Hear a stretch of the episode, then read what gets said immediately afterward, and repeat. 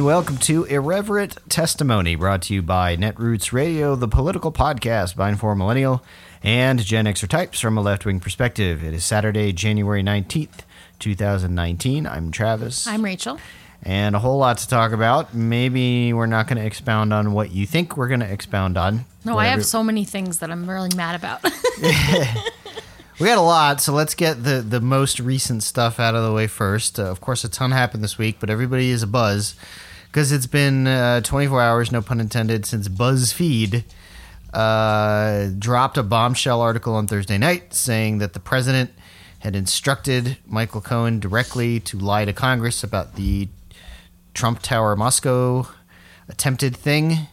And then, very weirdly, within 24 hours, the special counsel's office, which doesn't comment on any of these stories ever, Has really, never commented on anything in my memory ever. no, said, eh, that's not quite accurate. now, they didn't come out and say the story's wrong. They said, like, the way it's described is wrong. It was, they sort of parsed it legally, and everyone's like, what the hell does that mean?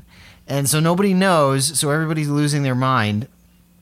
And what I kind of want to tell you is this is not that big a deal, except for if you're really into following all the different uh, media outlets and what this means ultimately for BuzzFeed and those specific reporters if they got something wrong, which is not clear. Well, I, I, I disagree with you to an extent. I think it is really important um, in that, like, it harkens back to the Nixon days, right? I mean, this is something that, like, is a directly impeachable offense, is if you tell someone to lie to Congress. Yes. And my take is like because the special counsel never comments on fucking anything, why this one thing? And yeah, it's really weird and no one's quite sure. and does it mean that like everything else has been accurate? like Well, all the speculation? Yeah, I'll get or to that does in, it a, mean in a second. that like but you can. That's the problem with them making the statement and making it very vague. Is you can you you can parse it eight million. but why this one thing? Why is this literally like we we week Yes, after week after week you and I everywhere. talk about how there are no fucking leaks.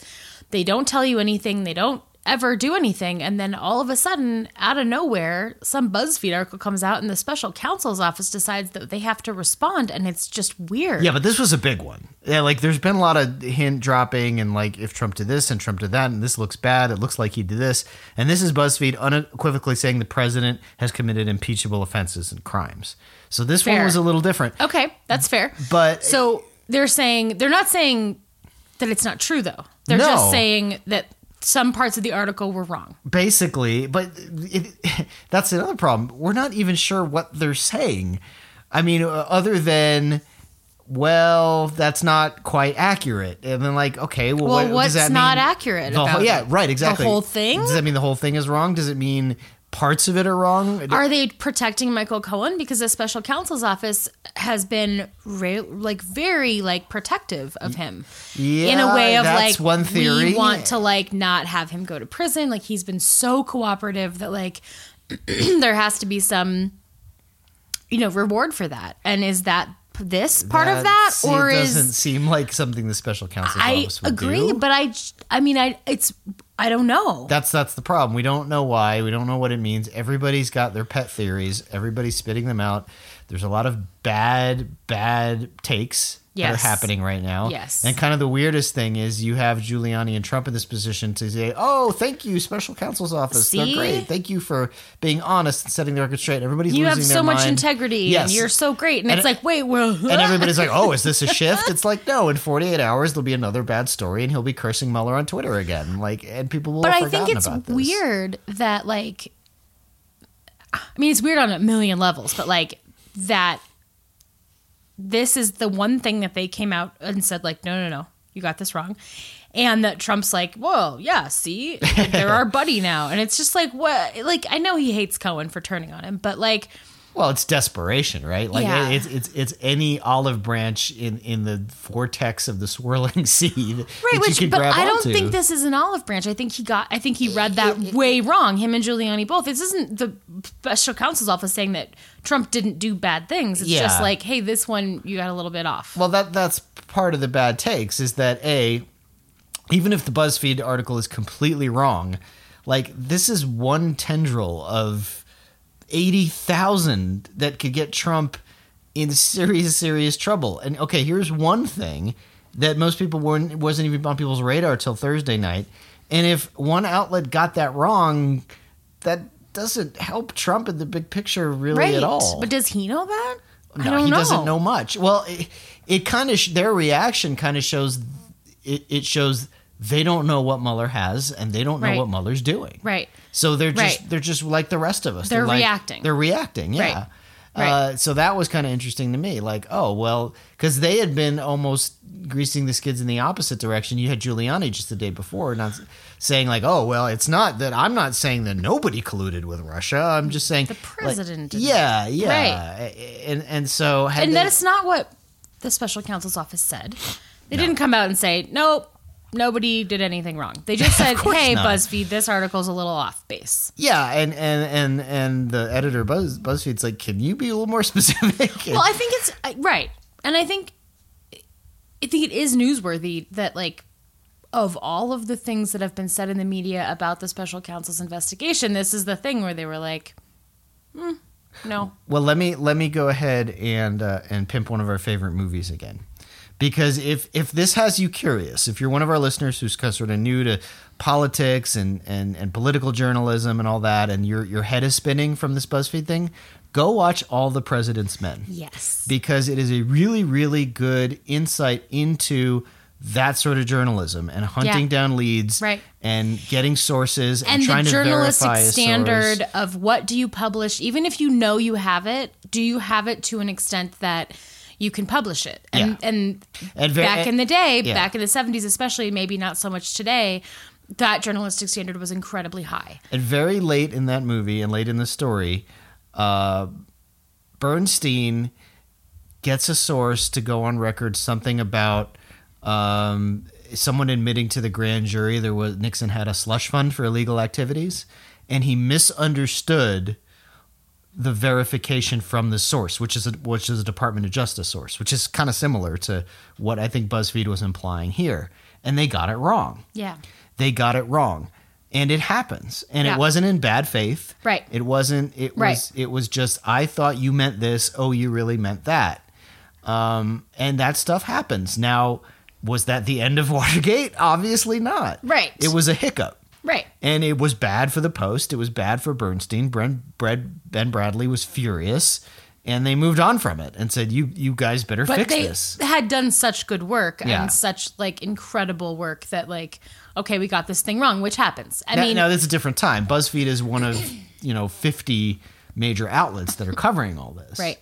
So um, it's it's different now, but it's, it was strikingly similar to me. If you're familiar with the way Watergate unfolded, and if you're familiar with that movie, and if you're familiar with Woodward and Bernstein's work, but if you go back and watch, you will see how it is in terms of hunting down leads and hunting down sources and getting information and trying to verify.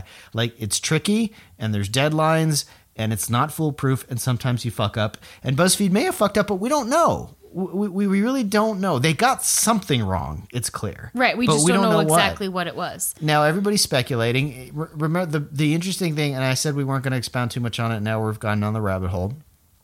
But the the thing that really stood out to me about the BuzzFeed article was that, and and and I my gut is telling me where Mueller stepped in and said, "Eh, we gotta you know push back on this." Was they claimed that not only did Trump direct Cohen to lie to Congress, but we have emails and texts and copious amounts of documentation to back all that up. And even at the time, I was like, well, Trump doesn't text. He doesn't email And he doesn't email. ever. So what are they talking about exactly? Right. I mean, I think that's the biggest for me. That was the biggest. Like, well, he doesn't email. Yeah. and he doesn't text. Like, the, and and I think that goes back to his mob roots, which is like you know when you do bad things, you need to make sure there's no documentation. of try it. not and to leave a so paper You don't leave a paper trail, Now so he- you don't write things down. You don't eat, and then email came out, and they were all just like, no. Which is stupid No. because the guy goes on TV and, and gets himself in trouble by, you know, like he goes on Lester Holt. and I mean, I right. fired Comey because of the right Russian he's an idiot you go on literally national television and say things that Yeah. implicate you in all kinds of crimes but you don't write it down Yeah. i mean he so he's an idiot but he also i think did learn like that's a mob tactic. Right, like you don't write things down you don't get things on record. So Um, before the the special counsel's you know bulletin like that was kind of like hmm that's weird. Okay but if they say they have it then they have it. Right. and maybe they don't and that would make sense to me and that would be the simplest explanation but again i'm i'm taking another shot in the dark just like every checkmark pundit on twitter who has their own takes on what the hell this all means and nobody knows. Right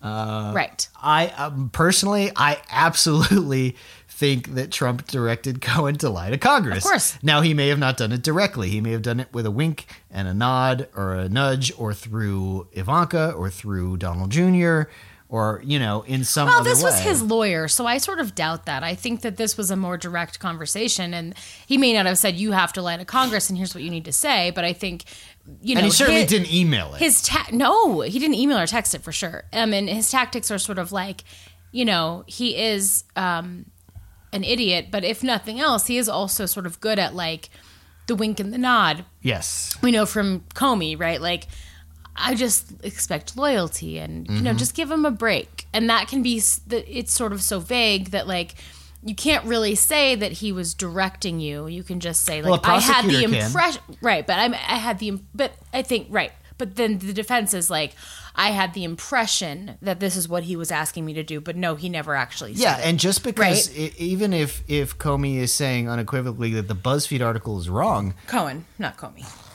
If uh, if Mueller rather, Oh. then that doesn't necessarily mean he's not going to get him for directing Cohen to lie to Congress.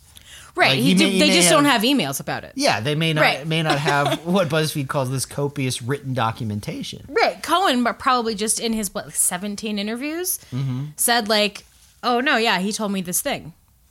Which Yeah. is you know, And you can direct have- witness testimony, And, which and is you could have corroborating witnesses to that. You can have other information. He, Cohen has recorded Trump. Maybe he's got him on tape saying something. right. So Or Trump said to somebody else, Yeah. like, I, "This is what I told Cohen to say. Do you think that's cool?" Or Cohen told somebody directly after the meeting, "This is what happened." Or I mean, there's a million ways that you can corroborate that this happened Yeah. without emails. But I don't believe that there are emails and texts of President Trump That would be really doing unusual. anything. Well, He doesn't or, or do one of his surrogates, like Don Jr. texts Cohen and says, "The boss says go lie to Congress," right? Right. Um, which may not be infeasible, but again, Seems unlikely, but I don't know. uh, yeah, we again we don't whatever know. happened, We're taking shots in the dark. Mueller was like, nope. Yeah. That this part This is something wrong. about this Something is not this- correct. And and I think for me, given the sort of extreme secrecy and leak proof uh, boat that that Mueller's in, something about this um, is of greater import, right? Like that something about what they said directly contradicts something that he's about to prove. right, it- Right, like it- something yeah. about it was like, well, hold on, or somebody who's That's- just about to be mm, charged, right? Like, or indicted. mm, hold on, because actually, what happened is something entirely different than that. Not that you're completely wrong, but like we're about to provide evidence that something different than that happened. Well, let's and I the- don't want there to be a wrong impression. Let's do the a hypothetical, right? Let's take the a few good men scenario.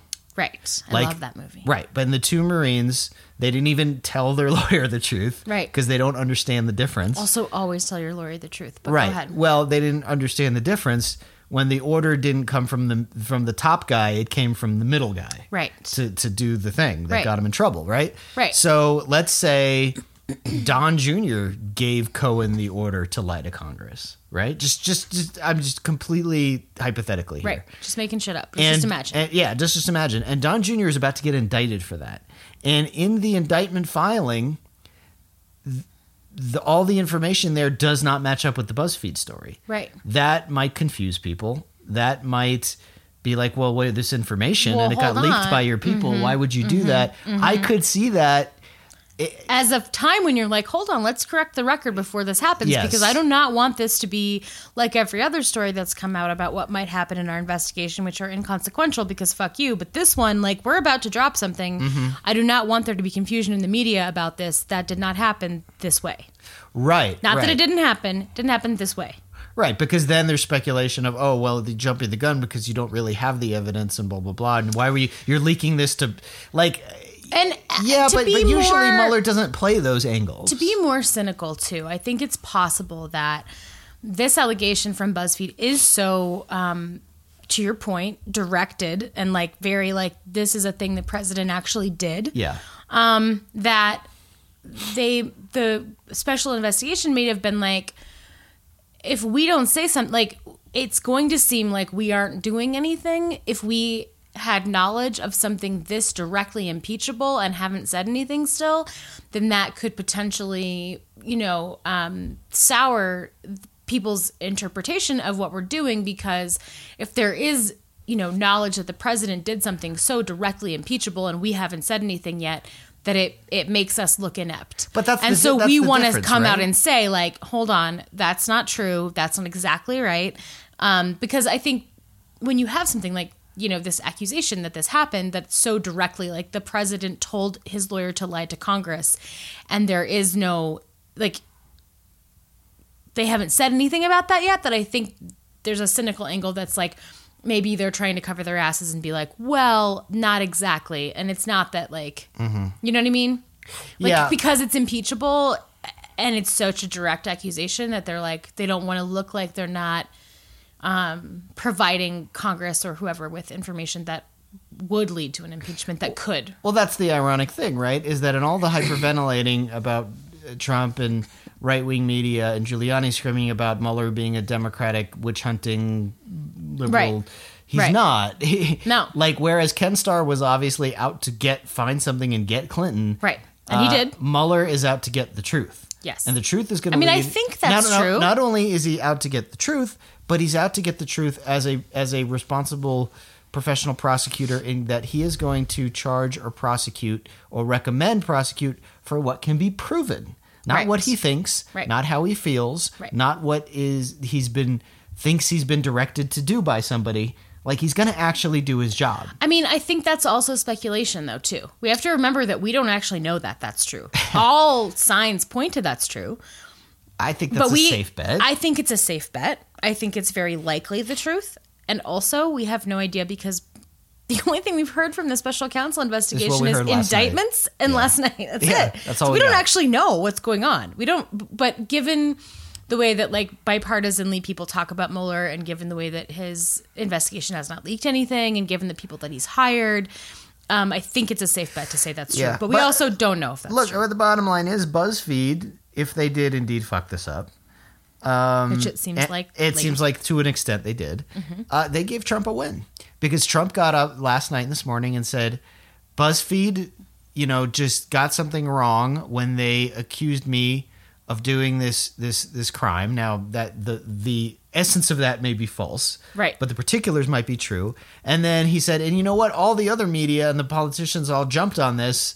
And we're already digging my grave, and it may not even be true. And he's right. Right. He's got a point. yes. He and Yeah. so you know, But he also like it's a win for Mueller too, because the president came out and said like, "What an integrity-filled man with such great things, But and that he's won't so last. good." I know, but you know, last a day. I know, but like, I think it's smart I- for I- Mueller to be like, "Hold on." Is he playing that kind of chess on. game with him? Yeah, hold Okay, on. This maybe. part's not exactly true. And Trump knows whether or not he told Michael Cohen in an email to fucking lie to Congress, and you know that that did not happen. Yeah, but the guy is such a compulsive liar. He would even lie to his lawyer about that. Right, but he but Trump knows that didn't happen because he didn't do it because he doesn't Sure. use fucking email. Sure. So for once, he's he's he's Right. got something to crow Right. about. Right. To say this isn't Right. true. And Mueller was like, "Let's give it to him because he's right. He didn't email that.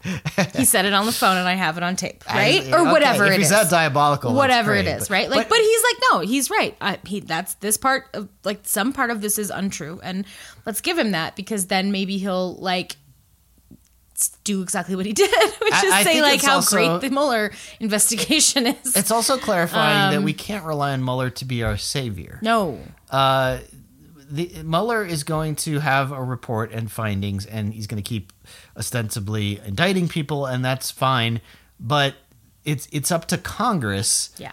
to fix this and and and everybody like a lot of people are still scared of the i word but when you begin the process of impeachment is when you basically that is when the house of representatives essentially turns into a special counsel's office Correct. because there's there's fact finding and mm-hmm. investigation mm-hmm. and we and we start to mm-hmm. really investigate and get to the bottom so And you got to remember, Mueller is not like it's not like the resistance hired this guy to come take down Trump. No, Mueller that- was hired for a really specific purpose, Yes. which was to determine whether or not the president and or his presidential campaign and or the presidency of the United States uh, colluded with Russia to tamper with the 2016 election. Actually, that it is was what more specific than that. It was it, the special counsel came after firing of James Comey when, uh, since Sessions had recused, then Rosenstein had to make a determination as to whether obstruct uh, justice was obstructed in terms of the Russia investigation, which was already ongoing at the time. Right, right, and that is right. how Mueller. Right. But that is his sort of like, that's what he's investigating. And along the way, he's found out a bunch of other things Yes. that he has passed off A special, appropriately. a special counsel gets very broad. uh, but he's really smart. And so those things that he has found out, he has very, very appropriately and per his um, investigation, like it, it's, you know, purview, he has passed off to the special or the Southern District of New York or Mm-hmm. Virginia or whatever. Like shit that doesn't have to do with specifically what he's investigating, he has passed off to local um, prosecutors. Yeah. And he should. And it's smart for 7 million reasons, but it's also really smart for reasons of maintaining the sort of um, narrow definition of what this investigation is about. Yeah. So, in essence, the the big takeaway is nothing really changes No. if you go back to before Thursday night. And and what has happened in the last 24 hours is that we had this bombshell that dropped that seemed to be the smoking gun. Yeah. And then it turns out, well, maybe not so much. Right. And that's it. Right. And that doesn't that doesn't change the 800,000 different angles where Trump could potentially and probably will be in very very serious trouble and will be facing impeachment if, if not uh, criminal uh, liability. Right. So Correct. There's that. Moving on. Uh, Trump is about to speak, and he's going to outline his quote unquote plan to end the government shutdown. It's basically already dead on arrival because there's been no negotiation with any Democrats on it. Right. He huddled with Pence and uh, Kushner in the last couple days so they could iron out a quote unquote proposal. People are hoping it'll kickstart actual talks between Pelosi and Schumer and Trump to try to bring about an end to a shutdown, but I don't think it will. I think it's just another ploy. He's going to offer, and, and by the way, the people on the right are already pissed off about because he's going to give something sort of halfway towards DACA, but not fully DACA, mm-hmm. and he's going to ask mm-hmm. for extra money for humanitarian needs of of, of the uh, people that are captured at the border, and he wants money for his wall. And Democrats are going to say no, and then he's going to try to turn around and say, "See, I tried to open the government, and they wouldn't let me." And the media may go for that, Yeah. uh, at least for a little bit, Right. But I don't think this announcement is going to Well, be anything more than that. I, I agree. I think um, if we could have nuance in media, which we don't seem to be able to do anymore, um, what I would say if I was in charge of messaging about this, or if I was, I don't know, a journalist, I would say um, it would be this seems like a plan that could have possibly been negotiated with the Democratic leadership had he not walked out of the room with bye bye right. had he sat down with Chuck and Nancy, as he calls them, um, and said, "Okay, I'll give you funding for this. I'll give you DACA. I'll give you the Dreamers. Like, I'll we'll talk about this, but I want this amount." This could have been a negotiation. Him sitting down with fucking Daddy Pence and Kushner and being like, "Well, I'm gonna give you this." Like, no, like. That's not how negotiations work. You don't sit down with your own team. I mean, you do, right? Yeah. You do, and figure out what point. you're willing to give up, um, and what you absolutely have to have. But they're not you doing don't that. do that on national television. You do that, and then you go talk to Chuck and Nancy, and then you work out a fucking deal. The art of the deal, right? I mean, mm-hmm. he doesn't. He's terrible at negotiating. He literally walked out of the room before any conversation was to be had. Yeah. And so the nuance of that is that this could be something that Democrats would agree to, but it's not going to be something they're going to agree to without having had a conversation about it. And his walking out of the room doesn't change that. Yeah. So he's gonna make this announcement. We're gonna be talking. Well, we're not gonna listen to it. We might Fuck no, I sort don't of watch. hear him talk ever. Uh, but I think it's interesting the timing of it as well. yeah, The well, Women's March today, right? He has to do something Yeah. to counter that. counter and all the pink pussy hats screaming Yeah. for his head Yeah. right outside the lawn. yeah, yeah, yeah. So he's going to try to, you know, change the narrative and do some border speech shutdown thing. And it's absolutely intended to be today on the day of the Women's March because let's change the news cycle and it's working. I'm looking at MSNBC right now and it's all Yeah, about President the- Trump and the- nothing about the Women's March. The and so- Bridge Act. It's a temporary thing. It's not a permanent solution. Democrats want a permanent solution to protect the dreamers, and you so does most of the country. So does the vast majority of the country. And so I don't think we're going to go anywhere. Now, is he going to win the day to say, well, he offered a proposal and Democrats just rejected it, and is the media going to run with that? Probably. Probably. Because that's what they do. Yep. Uh, and they haven't covered the fact that the House has passed several bills to reopen the government, and Mitch McConnell hasn't wanted anything to do with it. And Right. Trump hasn't wanted several bills that were it. like already passed. Yes. Um, that he now like they're like no that we mm, mm, mm, mm. You're like no you already said that was good you already voted on that can we just do that and they're like no And that's the problem Trump has. There's no getting out of that. That they people know he shut down the she shut down the government because he wants a stupid wall. right That's it. And the federal workers are still not getting paid, and they know who engineered the shutdown. They know who said he was going to be responsible for it. And he was he's- proud of it remember He's proud of it, and he's underwater, and it's getting worse. And this is only an attempt to, you know, soften that. That's Right. that's all this is. right This Agreed. is this is not a good faith no attempt to instigate negotiations. I don't think. well you don't negotiate over television you go in and you sit down and you have a conversation Well, sometimes And- sometimes you do, but usually not. You know, with the other chamber of of uh, the government, which is right across the street, you do that in international negotiations or Sure, you know, sure. But in this situation, this is not appropriate, and the Democrats aren't going to go for it because this is Why bullshit. should they? This is bullshit. why what what incentive? Bullshit. So that in nine months in September, he can be like, fuck the dreamers. Like, no, we're not doing this. Yeah.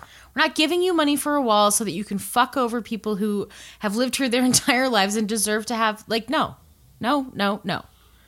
And it won't work. And it, I don't think, you know, the media can do what it will do, but I think people are, I hope people are smart enough to understand that, like, this is a dog and pony show. This is bullshit. Yeah, and the speculation was, oh, maybe today he'll finally make his emergency declaration, and then he can open to the government, and then he can, I don't know, fight with the courts to get his I wall. think, I think Republicans went to him to be honest and were like, "Yo, you can't do that.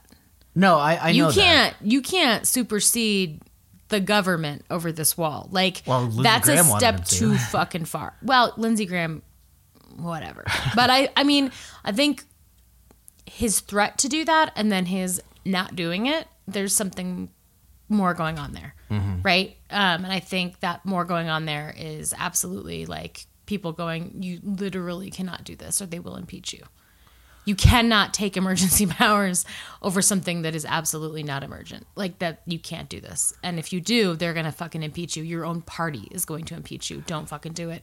So he keeps threatening it, but he's not gonna do it because I think, hopefully, well, I don't know. Hopefully, maybe not, but smarter people have said to him like, "This is what's gonna happen if you do this." Yeah, it seems to be that the money from Republicans in Congress and Trump is just like Democrats will cave eventually. They always do.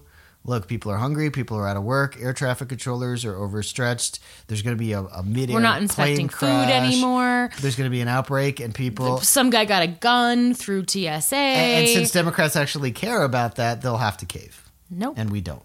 nope. So that I think it's the problem is the problem is that like you know that compassion metric that like they don't actually care. Exactly. And we actually care. That's, that's and the so. That, that's always the advantage they've always had. Yeah. That's why they can hold hostages. They Right. can take hostages. and we will cave pay a because we actually care about those hostages. And we're like, well, we don't want the, the hostages to die, so here's the ransom. Now, politically, it never works out for us. Right. But we save the hostages, and then the hostages go, and half of them vote Republican anyway. Right. So it like it doesn't. Yeah, you're right. Um, but this time, it feels There is different. absolutely no reason for us to do that other than the hostages, which sucks. But there is a larger Yeah, but the problem with that is we can even look at the long view there and say, okay, we'll rescue the hostages now, but they're going to be taken as hostages again in nine, ten months. right. And At also, at the, the, we're not giving you a fucking border wall. How much more clear do we have to be about this? No fucking way. No. Yeah. No, no, no. It is against everything. Like, it's how he got elected, some people would say, and I would agree that that's part of it. I would Mm-hmm. also agree that the reason that we won so heavily in 2018 midterms is because people were like, fuck this. The wall is not popular. Well, they it's ran- popular among Trump supporters, but it's not popular. exclusively on it towards the end, of, uh, towards no, when we were gearing up to November. It Right. was all immigration, immigration. The brown people are coming. The brown people are coming. Build a wall, and And we won. and we won big. So, So people don't want this. that's the, it's like a reverse mandate, Right. That he's gunning for, and that's all he's got. and he you know politically he understands in some way that he can't back down on this but democrats understand politically neither can they Mm-hmm. There is no fucking funding for this fucking wall it's just not going to happen and so he's already taken responsibility for the shutdown he can continue to do so as long as he wants this fucking wall but, there you is no fucking wall But even he acknowledged he's getting hammered. Yeah. So he will. So what'll happen is he'll make this. What he'll say, whatever he says now, it won't work. He'll think he won. He'll wait for the poll numbers to bounce. After a couple days, they won't, and we'll be right back where we were by Wednesday. And then he'll be he'll he'll he'll be screaming about, well, I'm going to do my emergency declaration, or I'm going to take money from people in Puerto Rico, or I'm going to do something. I have to get out of this with a win. How do I do it? And they're going to say, you wait for the Democrats to cave and, they then- won't and we'll be right back where we were. Look, Nancy Pelosi's not doing this. We only have one branch of government right now, like Mm-hmm. one branch of a branch, right? yeah, There's no fucking way. The first thing she does as Speaker of the House, and the first thing the Democrats do when they have control of the House, is to cave on the wall. That is absolutely political suicide. Yeah. People will riot. Now I, I I can't stand how so much of the pundit class classes turned into like football handicapping prognostication, right? Like it's just like they all they all play this game of well this is what I think's going to happen and what this is how this plays out and they never know and they never get it right. They usually don't get it right. And I'm not I don't want to play that game anymore either because I have no idea. A because you're not working with a rational actor when it comes to Right. Trump. Right. And B, the guy changes his mind like every 10 minutes. Mm-hmm. Like, I guess he's going to go up and read from a teleprompter now, but, you know, he could rip that But then he's and- going to go tweet after that. If he's made to read from a teleprompter, immediately after that, he's going to get his fucking phone out and start tweeting about how everything he whatever just, he just said, said. was wrong. Yeah.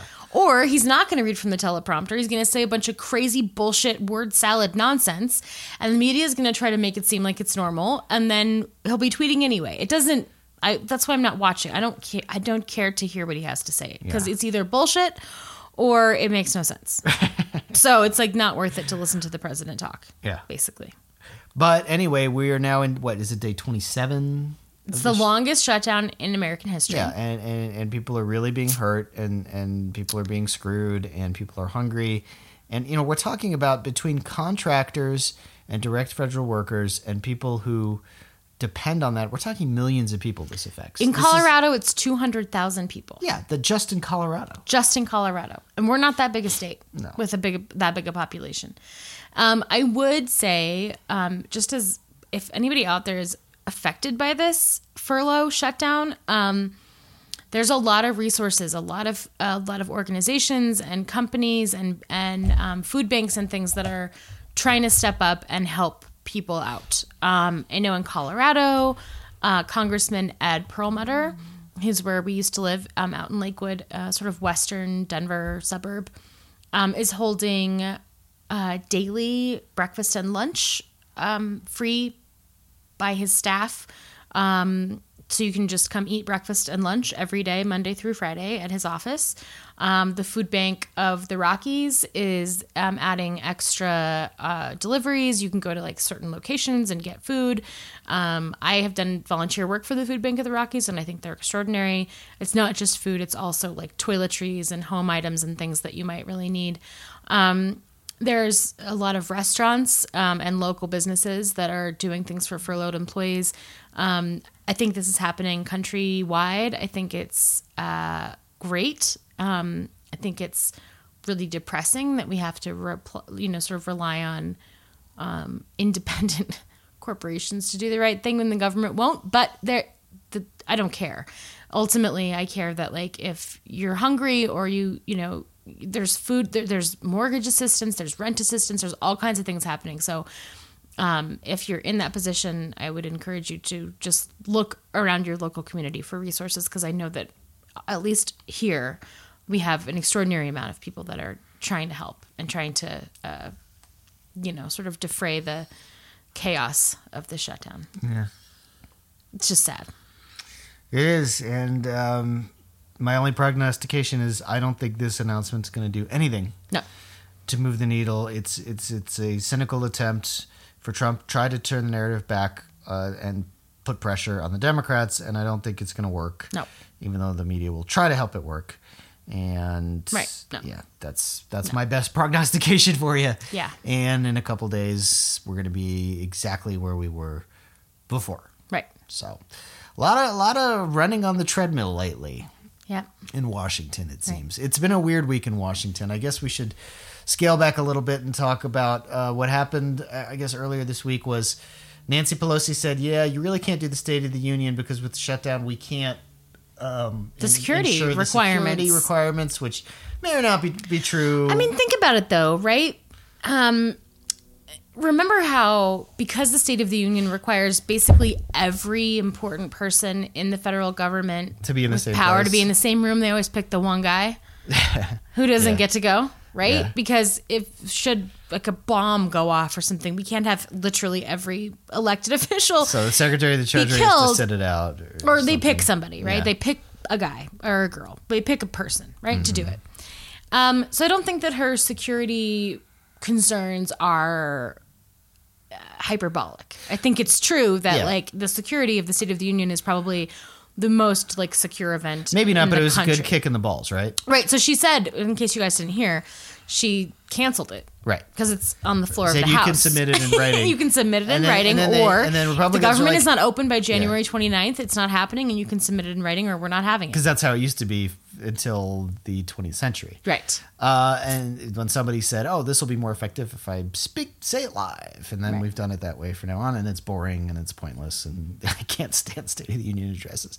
In any event, so then Trump and the Republicans, "Oh, you can't do that. We'll we'll find another conference room somewhere. We'll rent out an auditorium and we'll make it a thing." And and then Okay, Democrats are like, going. "Okay, go ahead." But like nobody's going to be there. Yeah, that's fine. Nobody will be there. Okay. Or they could do it on the floor of the uh, the Senate, where there's not, they won't be able to sit. There won't be enough places Right. for everybody to sit. So Right. that's what I said. They should do that. They don't be a standing ovation the entire time. Anyway. So, then- so then Trump turned around and Nancy Pelosi and a congressional delegate were planning to go to Afghanistan and Iraq, I believe, with a stopover in Brussels to greet the troops and try to shore up some things with our NATO allies and be like, I know you've heard a lot about NATO. Don't worry. We're, we're solid. We're strong with you. Right. And Trump said, "Oh, because of the shutdown, you can't do that. Right. I'm canceling your trip. Which what what that means? He can't He cancel can't cancel her the trip, trip. but he can deny her the use. he of can military deny her the. Mm-hmm. use of the military aircraft that would get her and the delegation safely to where they needed to go and the whole thing. So, So he's like, said- you can fly commercial if you want. And, and then she said, "Okay, I'm going to do that." And then they leaked the information about the commercial flights, and and I think it was um, the Congressional Security Service said, "Well, now you know we can't guarantee your security because now, you know, now your travel details are known." I didn't know that. Yes, yes, and that was Ah. a that was a burgeoning big story until BuzzFeed changed the world Thursday. Okay. that is why you know. haven't heard about it. I didn't because know it was because I remember you were driving us home from work, and I was saying like she should just do it, fucking take a commercial and flight. that's fuck exactly it. what she was gonna do, And then she was gonna do it, and then somebody fucking leaked it. yeah. The White House did. The White House White admit they leaked it. Okay. Uh, I think. And in any event, yeah, that's like Scooter Libby territory almost. Yeah. and um, that was starting to grow and people were like wait a minute that's really fucked up and it was it was becoming a story and then the buzzfeed thing just Wiped took it over everything wiped it All out. right. so Okay. there's that it seems like a million years ago it was just a couple days ago uh, what else happened this week Before we get to everything else, because I have so many things to talk about in the second half. yeah uh, we know cohen is set to address congress or the house february 7th Yeah. uh, we don't know what he's going to say. I'm sure he'll have some juicy tidbits, but there's some things he cannot say. Which we talked about last week. Like Mueller has the right; they've Mm-hmm. given Mueller the right to like limit his testimony to things that would not affect the investigation. Yeah, now now Republicans are of course going to hammer him on. Um, Yeah. you know, did you did did the president direct you to uh, lie to us before? And he's going to say, I can't comment, I can't comment, I can't comment, I can't comment, And then they're going to be like, "So you're lying to us," I can't comment. and then it's going to be a joke. Yeah, Um, it's going to be a shit show. the people who announced running for president: okay, Kirsten uh, Gillibrand, Kirsten which was Gillibrand. obvious choice. Uh-huh. Um, Kamala Harris, Yes, she officially announced. yes. Okay, Um, uh, I, th- I think those are both this week, and then the other people we have are um, Castro. Castro, Julian Warren. Castro, and Warren. And I think that's That's it officially right now. officially, yeah. Five thirty eight did a piece about um, back in 2016. They did uh, this sort of like trying to target like where um, people could get support out of the different like five different like Mm-hmm. sort of branches of the Republican government where there might be or the Republican Party and where there might be like overlap, um, and they think that they did a really bad job at that, which obviously they did, and so they've tried to like redo that with the Democratic primary in 2020. Um, I thought it was interesting. Um, it just laid out like who they thought was very likely to run, which is everyone you think, um, and then like what kind of um, they divided it into like um so generationally millennial voters black voters hispanic slash asian voters which i thought was interesting and they provided an interesting take on why that would be true. Um establishment democrats and then um your sort of leftists and like how those might overlap and how some people could get support for they argued that you need three of the five demographics to get the nomination um, and i think it was pretty well thought out and i, I sort of agree with them um, uh, bernie of course has like the largest percentage of like the left vote um, cory Yeah, booker I- and kamala harris Yeah. do really well with the black vote um, Elizabeth Warren sort of seems a little bit milk toast. Kirsten Gillibrand has basically like very milk toast support. Um, I think people don't remember things about her, which I do. She she's her name recognition isn't enough yet. It's not, but And- I, re- I would like to just point out that like. I, I think that there's going to be some leftist problems with her, and I'm Yes. fine with that. But Yes. I also would like to point out that I've been aware of her career for a really long time because one of the first things that she did as a senator from New York was to actively uh, blow open the sexual assault in the military Mm-hmm. um, and really like had a call to arms. This was like kind of her pet project when Yeah. she first started in the New York Senate. was and, at the center of And that. she was at the center of saying like, look, people are being sexually assaulted by people in the military and then they have to go report to that person or their boss and they're not being listened to and they're sometimes being discharged and it's And a she got a fucking lot of problem. pushback on that, Yeah. she was but it's a fucking problem and like I I was like, I love her. Like I'm all about it. She took Hillary Clinton's seat. Yeah. Um, and so I think that she's going to have some leftist problems, and I think she's a little bit boring. But I also would like to remember used to some of the things that, like, I think. I don't think Way that's back true. in the I don't think that's true, but I don't know. It No, doesn't I, matter I think to she me literally either. was But, a Republican way back in the day. well, let's not. You're sure about that? no, Let's not say that out loud No, unless but we know she, it's she, true. she definitely had some right. Let's not say that unless we know it's true. Okay, but in um, any event, I'm I'm not as concerned I- about that because this was many years ago now, as Right. opposed to Tulsi Gabbard, which was like last week. which we talked about last Yeah. week. God. Um, but yeah, I just want to like remember that you know she's done some really good things, and and then when we talked about sexual assault on campus, that was another thing that she really really pushed for.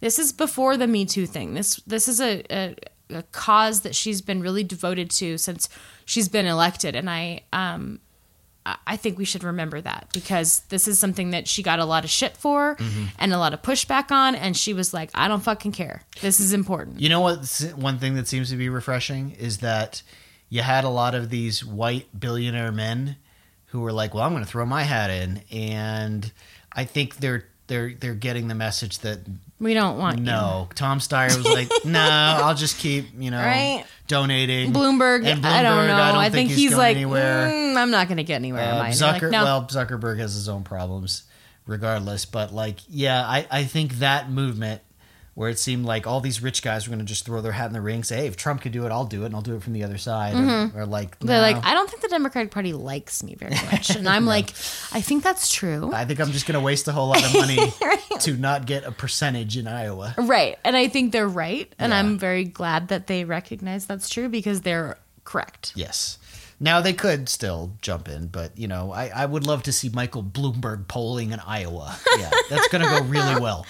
Right. You know, or even New Hampshire. I was like, fuck him. right. Yeah, please. anywhere. Fuck him. Yeah, and then there's this still there's there's still this fever dream on the right that someone is going to primary Trump, like Yeah. assuming he's not neck deep in impeachment with the wolves at the door and like Right. they're ready to toss him on his ass, like or even so, like uh, he's running, like yeah, yeah, who's going to challenge him? You think Right. Kasich is going to win a primary? With Trump? No, he already did that. Didn't go well. yeah, and now he's a RINO and they hate him. right. Like No. uh, who who's going to primary Trump?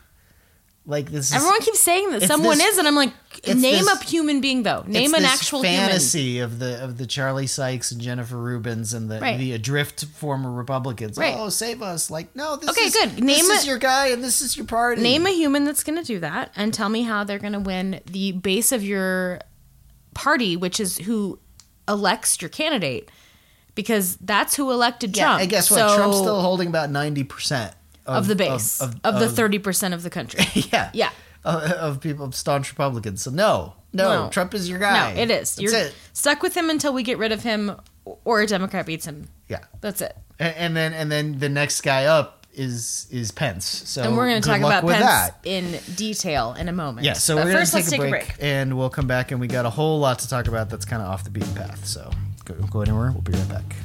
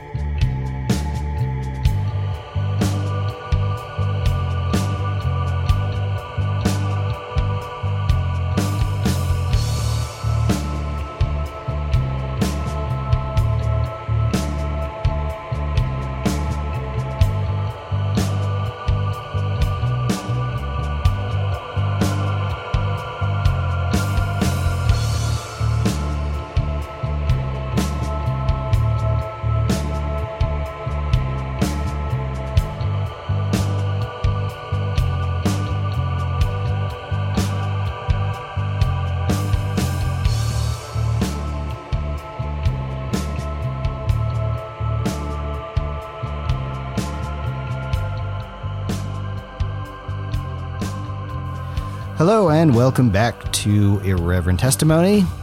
And uh, I'm mad about a lot of things. before we get to that, real quick, so No. Trump, so Trump just gave his speech, and apparently it was almost word for word the same speech he gave in the Oval Office. He claims that Mitch McConnell is actually going to bring it to the floor, which is interesting. Um, Bring what to the floor? his new bogus plan that's dead on arrival of Democrats. Uh, I could see Mitch doing that, but Well, of course, if Daddy says do it. I mean, he's going to do it. Right? yeah. Well, no, because if because if it doesn't have the the votes in the Senate to pass, um, then Mitch will not do that. so I don't know, but it's kind of irrelevant anyway. And it was a very partisan bullshit speech, and yeah, it's uh, like like we said, it doesn't move the needle anywhere, and nothing changes. So anyway, uh, Rachel's got a lot to talk about. There, a lot else happened this week outside of the shutdown and the Mueller stuff and Trump, and we're gonna we're gonna talk about it. No, we are. Um, I'm going to start with my first outrage, uh, which is sort of my primary outrage at the moment. You guys may have seen that uh, the March for Life happened uh, in Washington, D.C., um, and it just so happened to correspond with the um, First Indigenous Peoples March. And there was this video. So the reason that that matters is that sort of the groups that came for the March for Life and the groups that came for the First Indigenous Peoples March uh, came together um, in a way that was really gross and terrible and violent and awful, and not in a violent way, meaning like physically. Um, so this um, Indigenous elder was uh, singing a song, right? Doing a, a ceremonial song. Um, Former military U.S. veteran, by yes. The way. Yep. Former veteran. Yep. Absolutely. Um, and this group of kids from this school, uh, the Covington Catholic School in, in Kentucky, Yep. um, which has just recently been discovered because of some of the like insignia on their clothing and other things School pride. um, came to the March for Life event because they're Catholic school, and then saw these Indigenous people um, performing a ceremonial song, and decided that what would be best for them to do is to go and uh, mock them and um, hoot and holler over their song, and then this fucking kid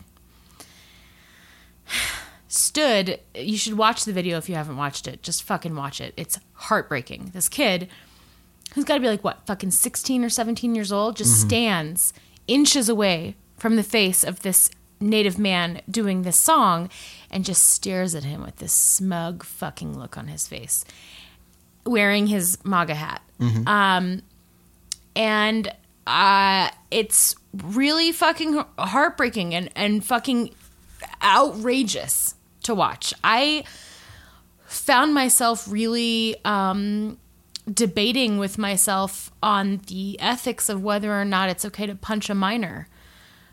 And the jury oh, that no, that that little out. shit needs to get punched. Come Uh, on, let's not kid is- ourselves. I mean, that little shit needs his ass kicked. I'll Yes. say it. I'll I'll take credit for it. I'll take the heat, like Trump with the shutdown. Travis is saying that little shit needs to get the shit beat out of him. seriously. I mean, it's it sounds like not a big deal until you watch it. And then you watch this little shit, this fucking little white kid stand in the face of this indigenous elder man doing a ceremonial song and there's nothing but rage. I mean, I don't have anything else but rage. Let's unpack this for a second, though, right?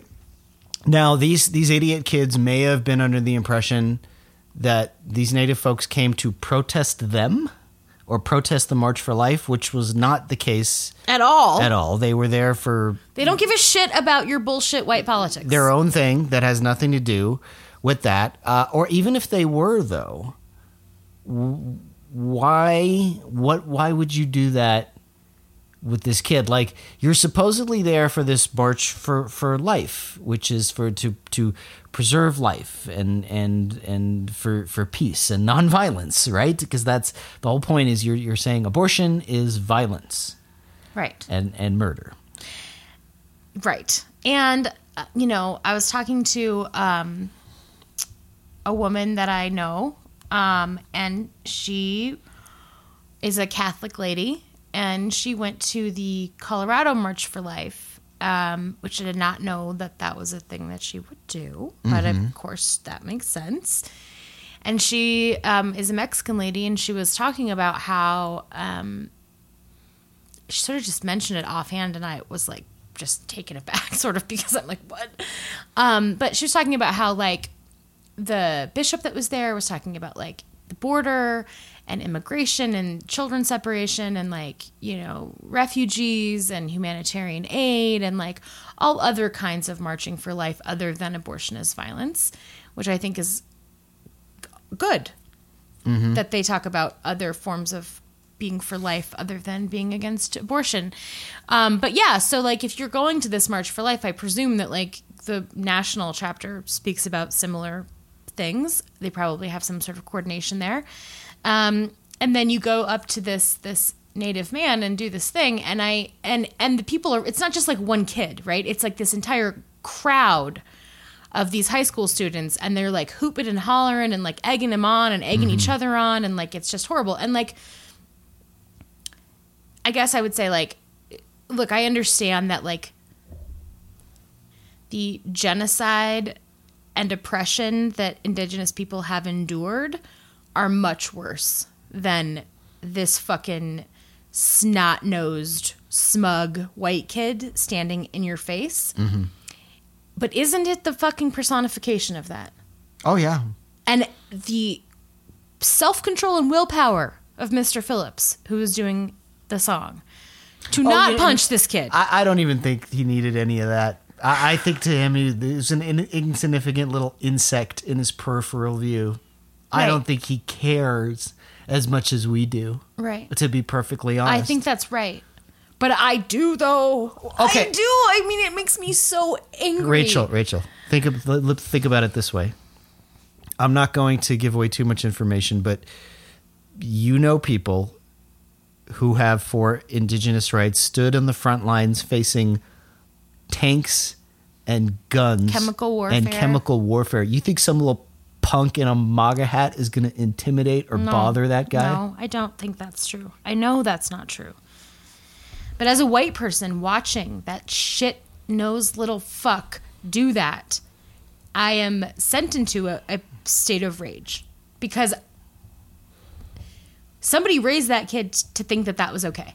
And his peers think that it's funny, and his teachers and chaperones didn't stop it.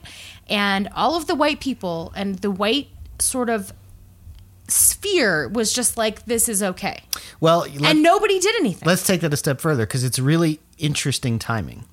Because just this week, in fact, in the last couple days, a new hashtag has been trending, uh, and I forget what it's called. I think it's "Truth About Christian Schools." Exposed Christian schools. Exposed Christian Exposed schools. Christian schools. Yeah, right? yeah, yeah. Mm-hmm. And and you know, it's it's about this stuff. It's about authoritarianism and horrible misogyny and horrible anti-LGBTQ um, stuff being indoctrinated with kids. And like, oh, well, here's a prime example of it. Right. How is this for example number one of exactly what we're talking about? And I've reached out to a very prominent ex-evangelical member called Christopher Stroop, who's written some great stuff about this and talks a lot about it. And hopefully he'll be able to come on the podcast if he has the time.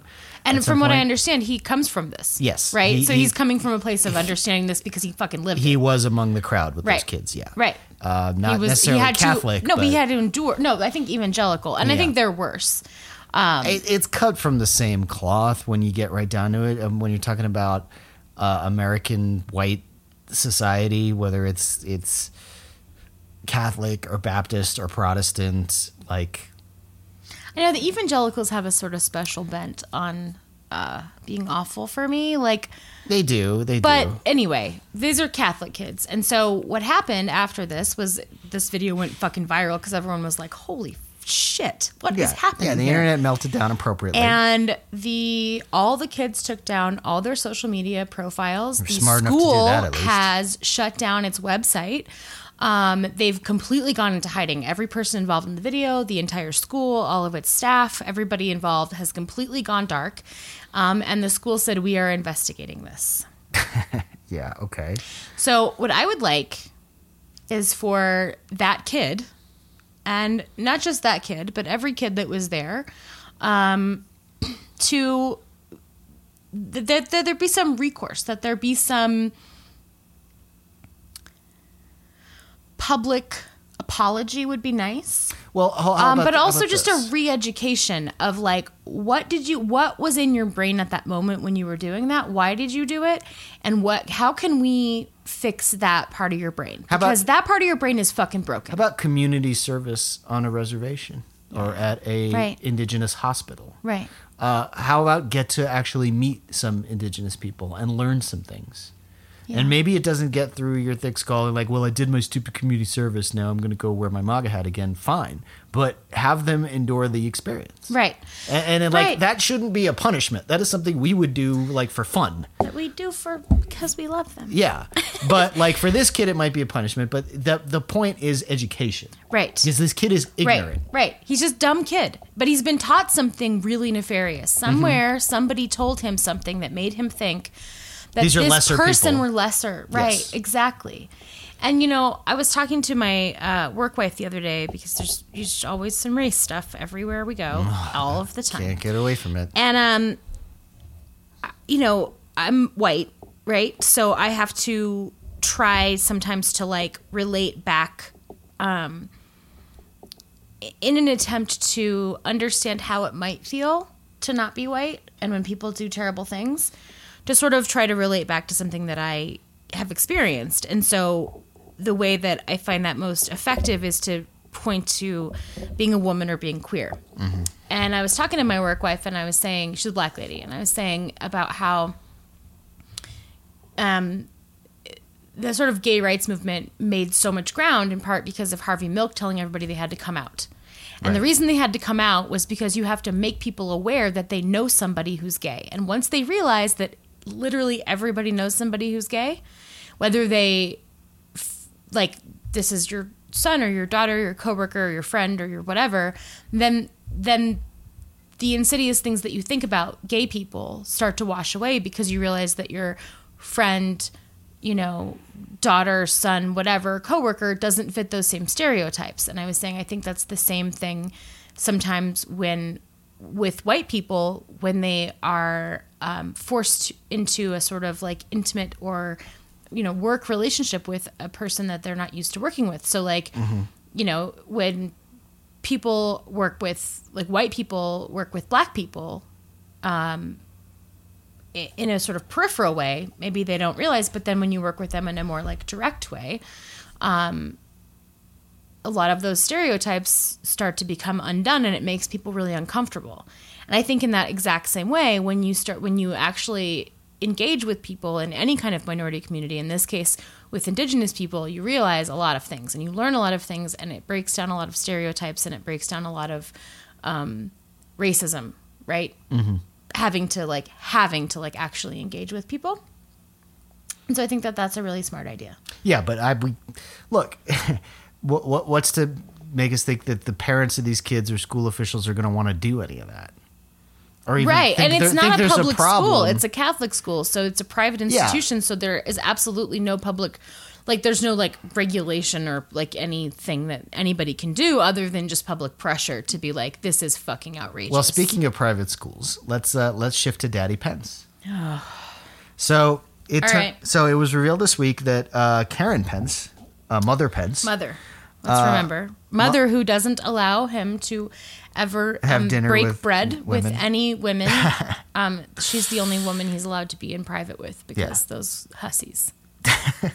And also he is very very pro um, conversion therapy.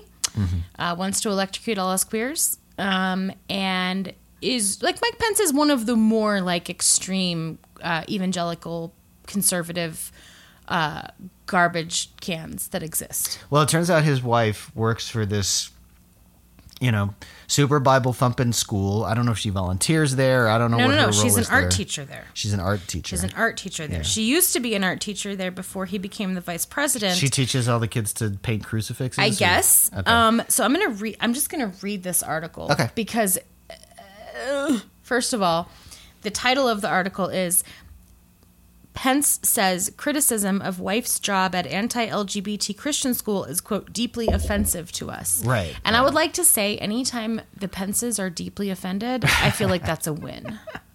Like somebody did Well, something it- very it- right. It's bullshit too. It's it's vic- it's playing the victim Right. for being a bigot. Right. All right. Um, I'm just going to read this because it's so horrifying. Vice President Pence has responded vehemently to criticism surrounding his wife's decision to teach at a private school that seeks to exclude homosexual and transgender students and staff members. Following news that Karen Pence accepted a part time teaching job uh, sorry, part-time job teaching art at Immanuel Christian School in Springfield, Virginia, the vice president said Thursday that the negative reaction was quote deeply offensive. Quote, My wife and I have been in the public eye for quite a while. We're used to the criticism. But I have to tell you, to see major news organizations attacking Christian education is deeply offensive to us. We have a rich tradition in America of Christian education, and frankly, religious education broadly defined. We celebrate it. The freedom of religion is enshrined in the Constitution of the United States. The Constitution prohibits a religious test for holding public office, and so we will let the critics, the other critics, roll off our back. But this criticism of Christian education in America should stop. In an employment application, Immanuel Christian schools require applicants to agree that a marriage can only be between a man and a woman.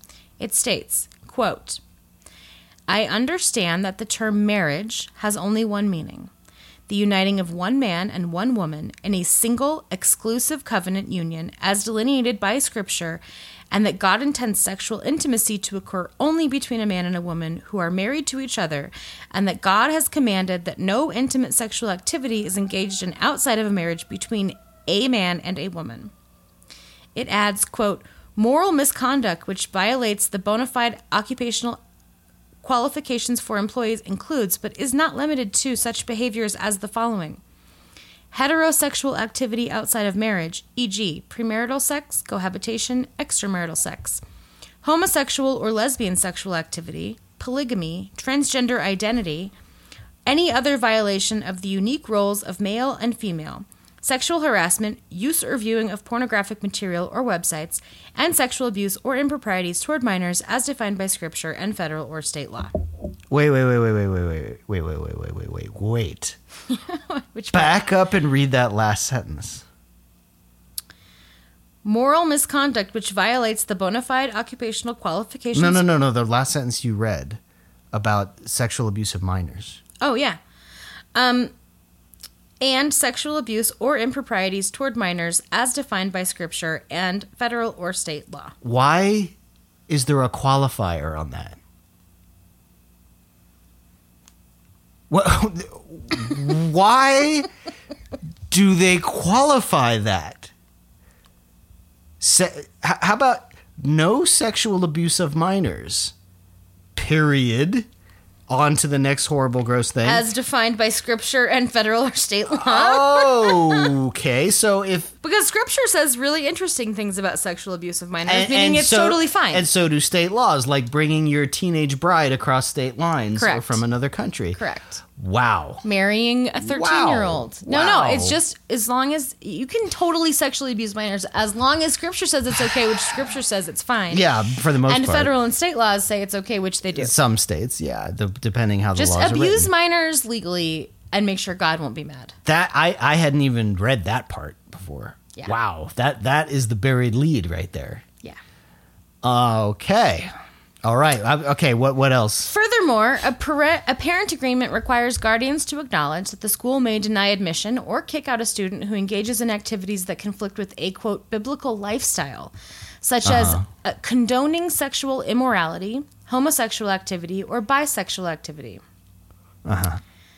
I mean, do we need to differentiate between those two? I don't know. Um, the backlash came Well, hey, after. they they're not they're not erasing you. It should be real inclusive in their hatred. and I identify really as queer anymore. Um, but okay. anyway, But that's nice of them to not no by erasure there. right. Good job. Appearing with his wife at the March for Life on the National Mall on Friday, the pre- vice president told protesters demonstrating against abortion that, quote, she is many things. She's a mother. She's an advocate for military families. She's even an art teacher at a Christian school. And I mm-hmm. couldn't be more proud of our second lady, my wife, mm-hmm. Karen Pence. Mm-hmm. He should have called her mother, but it's fine. Yeah. Um, Pence's wife has taught at Immanuel Christian School in the past. Uh, her spokesperson told the Washington Post that the second lady was a teacher at the school for more than a decade when her husband was a member of Congress, adding, "quote It's absurd that her decision to teach art to children at a Christian school and the ch- school's religious beliefs are under attack." I don't think that's true. Well, that, So- that that's the problem. Let's get into that Like, because I, I, I need to like break this down because this Yeah. is like, first of all, thank God they're offended, but also like, okay. Break it down. Okay.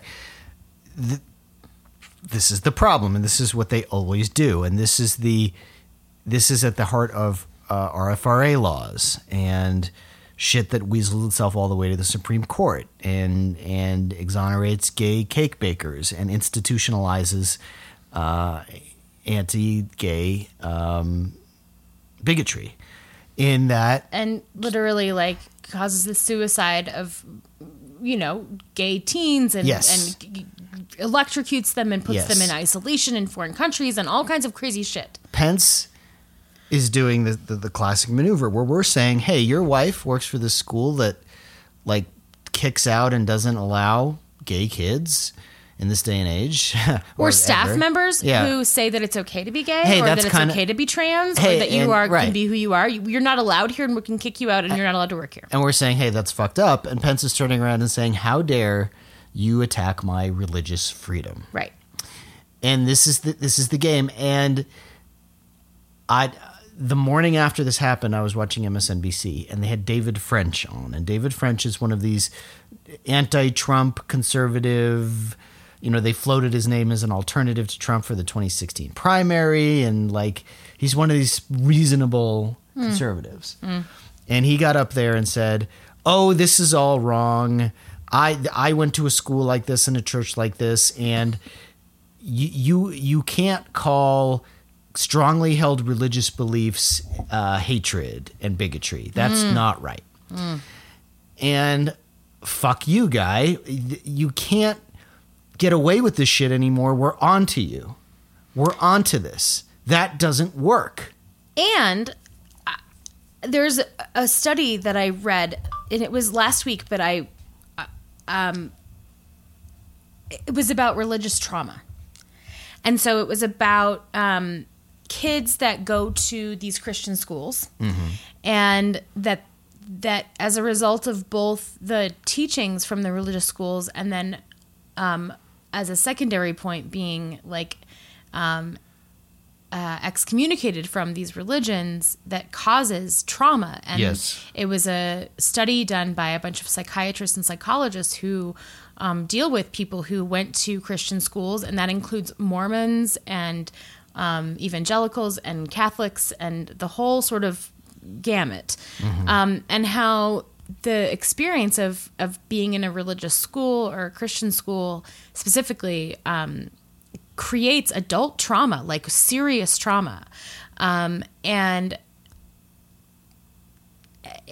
it was sort of astounding. I mean, I've never read anything like it, but it was sort of astounding. And then, interestingly, I was also listening to a um, episode of This American Life when I was at work, and they were talking to these two Mormon girls who. Um, this is so fucked up. So, apparently, when you're a Mormon, you have bishops who are not like the same as Catholic bishops, and that they're not like required to be um, much. They're just sort of like men in the community that decide for a period of, I think it's like a term of like two to four years, um, to be bishops. And part of their role as bishop is to counsel children and teenagers from the ages of 12 until they get married in sexual education. And so anytime you have a sexual thought or a sexual experience, you are required to go confess it to your bishop.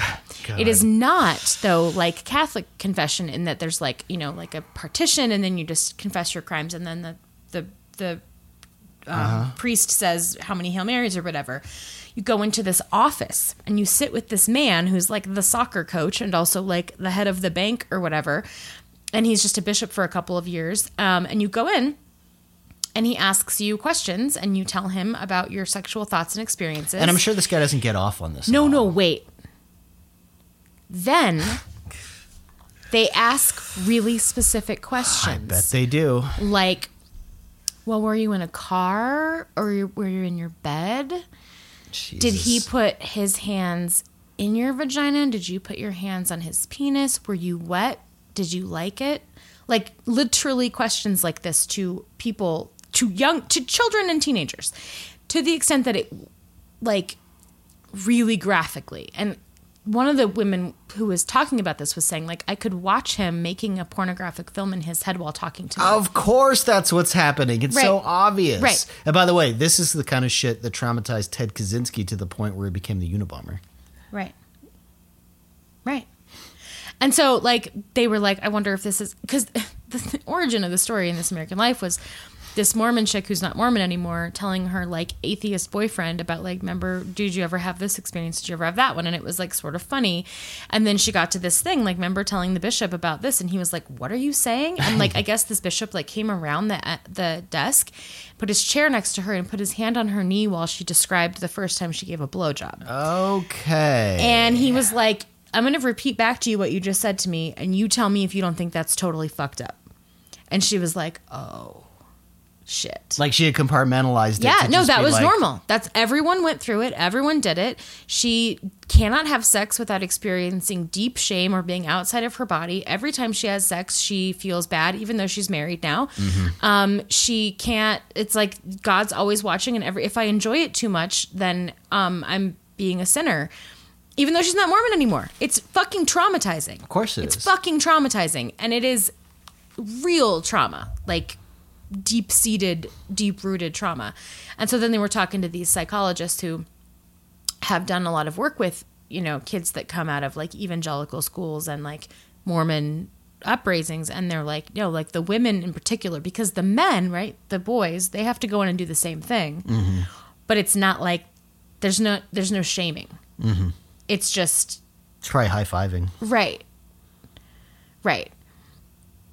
And this one woman was saying that she had to go in and do this because if you want to get accepted into a Mormon university, you have to have a letter from your bishop saying that you you know sort of qualify because you like you're chaste, you're chaste and like you did all the things right. And um so she felt like she had to be really honest with him and she told him about how like she had had sex with her boyfriend and uh, then she stopped because she wanted to like you know do it the right way as she put it um, but she felt like she had to confess that to him so that she wasn't being dishonest so that she could get this letter and he denied her the letter because she had had sex and then So why would any of these kids tell the truth? because it, it's not like you took a 16 year old off the street who hadn't been indoctrinated and told them they had to do this. Yeah. You take kids from the time they're fucking born and you tell them, I bet a bunch of them still lie though.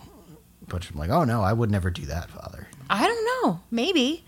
But I think the majority of them were like, of course you tell the truth because lying is lying to God. Mm-hmm. And they've been told like you can be forgiven for anything, but you have to tell me what happened. Mm-hmm. And I, I'm I'm asking you this because you know if I need to understand exactly what happened so that I can know what your triggers are so that you don't do it again. Mm-hmm. So they talked to some member of the Mormon Church, the the communications director, right? And he's like, well. I don't think this happens, and uh, you know, not not as much as people have been reporting, and you know, like minimizing we, it, sure. yeah, yeah, yeah. And then he's like, but you know, pre, you know, the bishops have to have the right to like ask questions, and it has to be case by case because they were asking like, why, what the fuck, and um, I guess since this reporting, the church has uh, changed its policies to allow parents to be in the room. Yeah, that'll be much, much different, but Uh-huh. doubly as traumatizing potentially. Well, I don't think that the bishops are going to ask the same questions if your fucking mom's sitting there. You wouldn't think so. Well, it right? wouldn't be your mom though; it'd be your dad. You wouldn't think so. Yeah. anyway got way down a rabbit hole sorry but um yeah so mike pence is deeply offended by my very existence and i'm pretty happy about that um Again, you, you can't get away with bigotry in the name of closely held personal right. religious beliefs convictions. no sincerely held religious beliefs It doesn't work that way. you can have sincerely held religious beliefs that mean that you think that i should be tortured and murdered but you don't actually get to torture and murder me. You get Or to feel deny that me way. housing, or Nope. deny me public service, Nope. or deny me uh, Employment. uh, patronizing your business. employment, anything. No, you can have those sincerely held stated. religious beliefs, and they are not allowed to be codified into law. That's it. Except Period. some places they are, as Right. we know. Right. including Indiana. and and they're not Daddy Pence is they're from. not winning this fight. They they win these tiny battles here and there, but overall they're losing and losing and losing and losing. And And in part because of great organizations like the Satanic Temple. Yes. Who come in and say, oh, good. Yeah. No. Your sincerely held religious beliefs are that you should have the Ten Commandments at the courthouse. Great. We'll have a- Mine are that we should have Baphomet at the courthouse. and then they take down the Ten Commandments. yeah, They'd rather take down their own religious monument than have someone else has come up. of course that's the that's the idea. They, they the Satanic Temple knows they're gonna It's- not gonna have a Supremely trolling religious people, and Yes. it's fucking amazing to watch, and I love it. yeah. Yeah. They are doing the Lord's work. Is They what I would are say. doing the Lord's work. They are. They are. Ironically, Ironically, yeah. God works in mysterious ways. Um, okay, so I have. We've got about ten minutes left. All right, I've got one more thing. Let's see. Um, additionally, oh, I want to talk about the Gillette commercial, Oh yeah, yeah. sure. right? Okay, so I'm sure you all heard by now. Like, I'm not going to rehash it, but Gillette did a commercial about like, basically like, maybe men can be better. Can I jump in here a second? Yeah, please. I would love I'm- it if I'm- you would I, take over. I am super super cynical anytime a a corporation uh, comes out with a social justice ad or movement or statement uh, because I've been in corporate boardrooms and I know it's a bunch of pe- a bunch of gross old white men at the core saying either saying okay I will put my stamp on this because it'll be good for business or very cynically saying you know what's good for business? Uh, this this this gay movement this uh, inclusivity movement. We need more of that in our commercials. Chomping on a cigar. That's how it works. That's reality. Yeah. the putting that aside for a moment, watching the reaction of of the right wing manosphere to this kind of thing is just priceless. It's fascinating to me. It is on so many levels. So go ahead. I mean, I think you're right, and I also think that that's true. That that's probably the the sort of calculus that went into making this commercial. Oh, of course it is. And I don't think that matters No, not At in- all. Not in the what we're talking because about. of what actually happened as a result of this commercial, which is essentially just you know Gillette has is a razor. Like who fucking cares? And their thing's always been the best a man can get, right? Mm-hmm. Gillette, it's the best a man can get because it rhymes.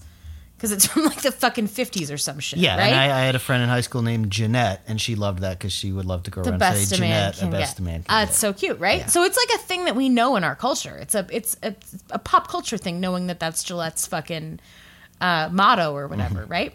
Slogan, I guess.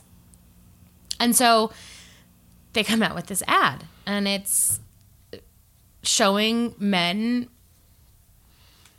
at first sort of like being like they are, which is like, you know, gross and gross and like grabbing unshaven. women and saying stupid shit to women and letting little kids beat the shit out of each other because boys It's will be boys will be yeah. boys will be boys, right? And then the second half of it is um, those same men maybe not doing that, maybe stepping in and like protecting the gay kid from getting the shit beat out of him by all the bullies at school and protecting the kids telling the kids that are beating the shit out of each other at the barbecue stop doing that and maybe don't say that to that woman and maybe stop grabbing people right And, and, and let's talk about even though it shouldn't, these kinds of things do have an effect and sink into the consciousness. yeah Think about when you're a kid right and you just you sit in front of the TV and you learn shit from cartoons and commercials, Right. And and and TV shows, right right? Yes. And the point the commercial was making was um, that each time a man did something good, there was a young boy who was their child watching. Yes. That he did this thing that men maybe don't always do that they should. And and the, the message was because the boys of today are going to be the men of tomorrow. Yeah. So maybe men can be better. Now let's talk about the f- And subsequent then- freak out. The men, my favorite take on this ever was like, because I've seen a million like funny memes about it. My favorite one ever was Gillette, colon, the best a man can get. Men, colon, not all men. right? Like men can be better, and men are like, no, we can't be better. How dare you? You're cutting our balls off. This is bullshit. Why can't we just be men still? Why can't Yeah, we? the, and the, it's, the it's pushback was, "How dare you crazy. tell us how to act?" And they're like, "Well, we're just saying maybe you could do this or do that." Well, you can't. You can't be the thought police. You can't tell us how to feel. and and people are pointing out like the commercial doesn't tell you how to feel. It just says maybe consider not being an asshole. Right.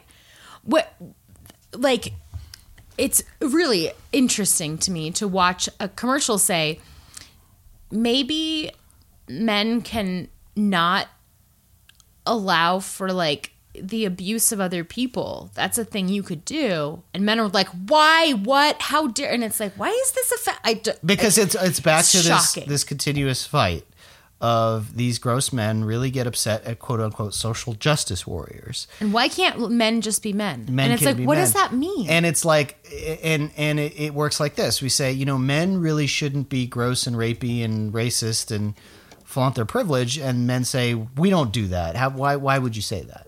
And then we show examples of that, and then they get mad because we still want to be able to do that. It's the I truth. guess. Yes, they want their hegemony, and they want to be able to uh, harass and have rape culture thrive. And beat the shit out of people and maybe if you beat up that gay kid he won't be gay anymore Right. and you know you should let kids fight in your backyard even if one of them is you know physically not as able to defend himself and we should like why wouldn't you let your friend cat call that girl and you should absolutely grab your secretary's ass because why shouldn't you be entitled to those things Exactly. It's about entitlement. And that's why they get so mad at quote unquote social justice warriors because us social justice warriors threaten their entitlement. Right. And how dare we?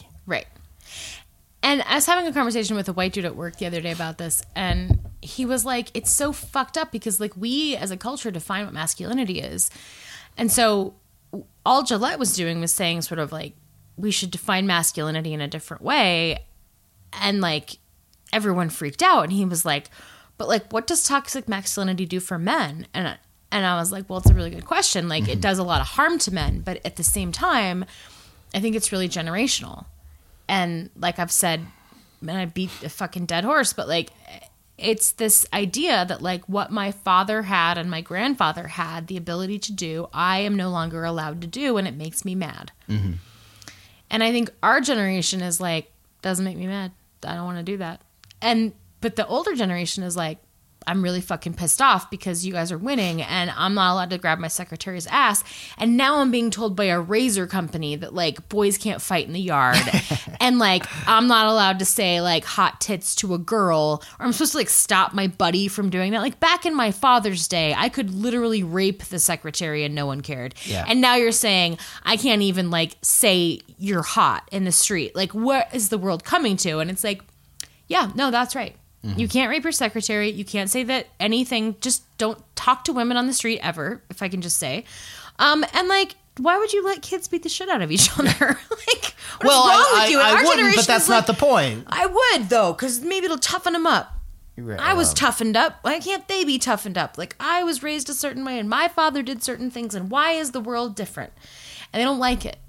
They don't like that the world changed, and they want to make it not change. So they get really mad. No, it, it was really enlightening in a strange way that was kind of unanticipated. Like, mm-hmm. oh, there you guys are. Okay. Oh, We we get it. and Gillette was like, "Look, we knew this was going to be controversial.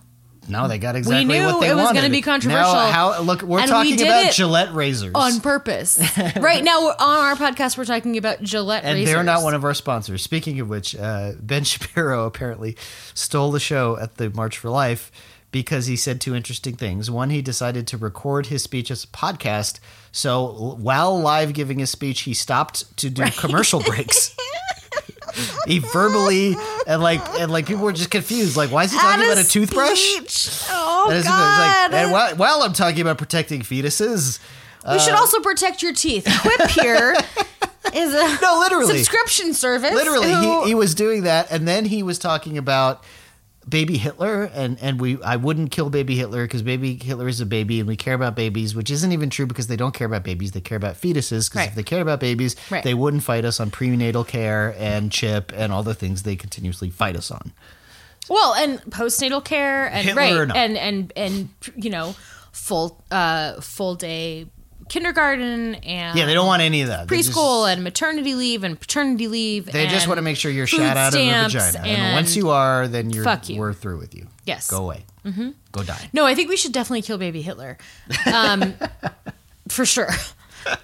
I mean, I think for Well, sure, well, baby ben, Hitler. Well, Ben Shapiro doesn't because we should have aborted him so we didn't have to kill a baby. because Just much like, Gillette, now people are talking about Ben Shapiro because we took that stupid bait. Anyway, that's gonna do it for us. Uh, we'll be back next week. I who knows what the world will look like then. We It's that like buy week. Gillette razors or something. I don't know. Or just don't be razors. garbage men and don't just stop. All right, might have Okay. a guest on our show soon, or we're li- trying to line up some other guests, so stay tuned for that. At Irreverent to on Twitter, Irreverent Testimony at gmail.com. I've been Travis. I'm Rachel. Talk to you next week.